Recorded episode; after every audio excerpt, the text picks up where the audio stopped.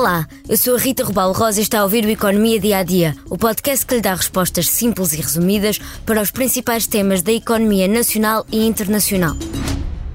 Mais um mês, mais um aumento do valor do metro quadrado das casas em Portugal. Em julho, o valor mediano com que os bancos avaliaram as casas fixou-se em 1.525 euros por metro quadrado, mais 7,6% que em julho do ano passado e um novo recorde, segundo os dados do Instituto Nacional de Estatística. Desde abril que o recorde na avaliação bancária da habitação tem sido sistematicamente superado.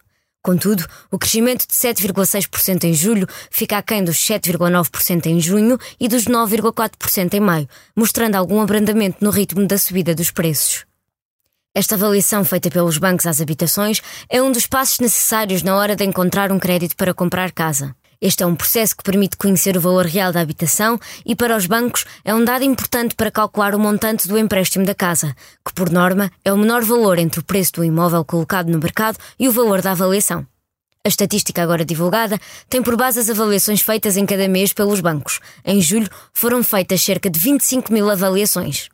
Apesar do valor mediano em Portugal ser 1.525 euros por metro quadrado, há uma grande disparidade regional. O Algarve é a região mais cara do país, com um valor que se aproxima dos 2.200 euros por metro quadrado. Por outro lado, na Beira Baixa, o valor é de 800 euros. Mas apesar do Algarve ser a região mais cara do país, o pódio dos municípios com o metro quadrado mais valioso é composto por Lisboa, Cascais e Oeiras. Lisboa é de longe o município com o valor mais elevado. Na capital, o metro quadrado vale 3.712 euros aos olhos dos bancos. No sentido inverso, é em Mangualde, no distrito de Viseu, que encontramos o metro quadrado mais barato, a 747 euros. Também há diferenças no tipo de casa, pois os apartamentos têm um metro quadrado mais caro do que as moradias.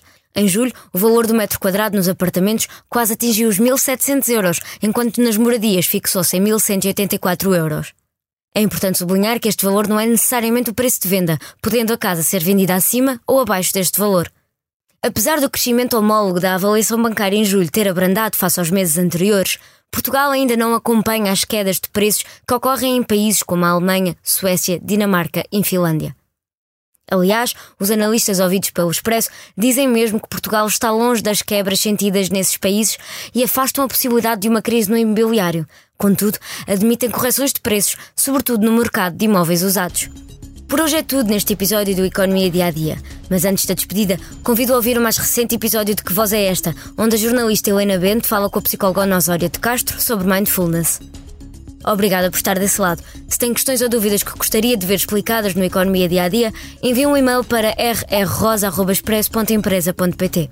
Voltamos amanhã com mais novidades económicas.